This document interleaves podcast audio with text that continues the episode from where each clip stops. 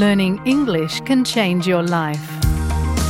You can improve your English and learn about Australian culture at the same time with SBS Learn English. Listen wherever you get your podcasts.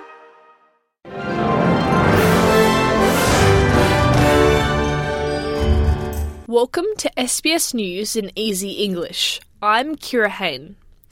Victoria's opposition has withdrawn its support for treaty negotiations because of concerns about cultural heritage laws. Nationals leader and opposition spokesperson for Aboriginal Affairs, Peter Walsh, says the introduction of the laws to oversee the process have caused concerns among coalition MPs.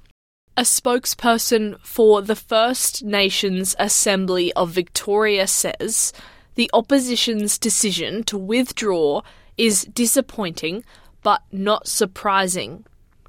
Mr. Walsh says coalition MPs have been approached by people with issues about the process and that those must be resolved before they can move on in the process you have at the moment is a traditional owners group with a monopoly on delivering those cultural heritage studies uh, with no accountability about timeliness or price or actually getting an outcome for people. If someone has a government monopoly, they have a responsibility to do the right thing by those who are requesting a study.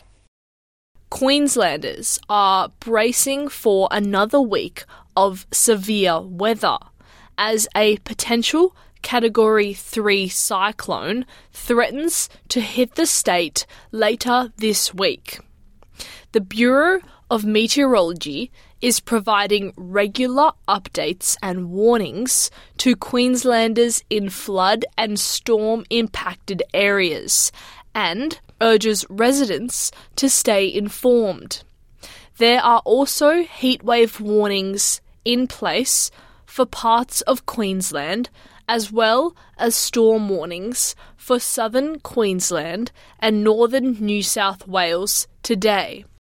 We do have a risk of severe storms across southeast Queensland pushing into northeast New South Wales today, and they may bring some heavy falls that could lead to flash flooding as well as some fairly gusty winds and large hail. So, uh, with those hot, unstable conditions in those areas, it is a good idea to keep an eye on the radar through the afternoon as well and check out our warnings page in case we need to issue storm warnings for any systems there.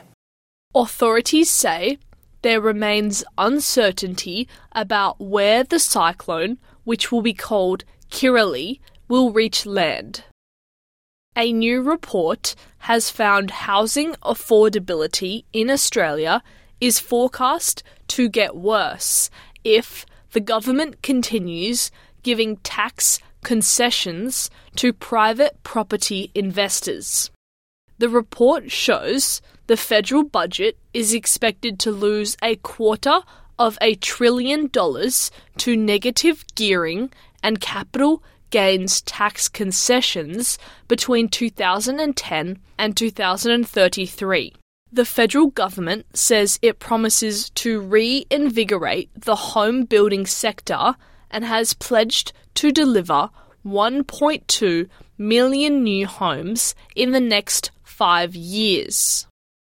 United States Republican presidential candidate and Florida Governor Ron DeSantis has surprised voters after announcing his decision to suspend his election campaign following his defeat to former President Donald Trump in the Iowa caucus.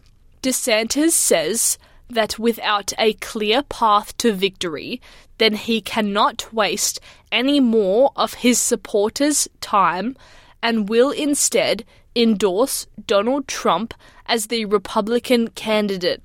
Announcing his campaign suspension in a five minute video on social media, DeSantis thanked his followers for their support. The announcement comes just days ahead of the New Hampshire primary. And in netball, the Australian netball team has beaten hosts England by two goals at the Netball Nations Cup in London. The second consecutive win for the Diamonds ended in a tight 61 59 result, as the Australians came out on top against the Roses. England must now beat world number two New Zealand in their final group match before reaching the decider of the tournament. Australia will meet world number seven, Uganda, for the first time next week. I'm Kira Hain. This is SBS News in Easy English.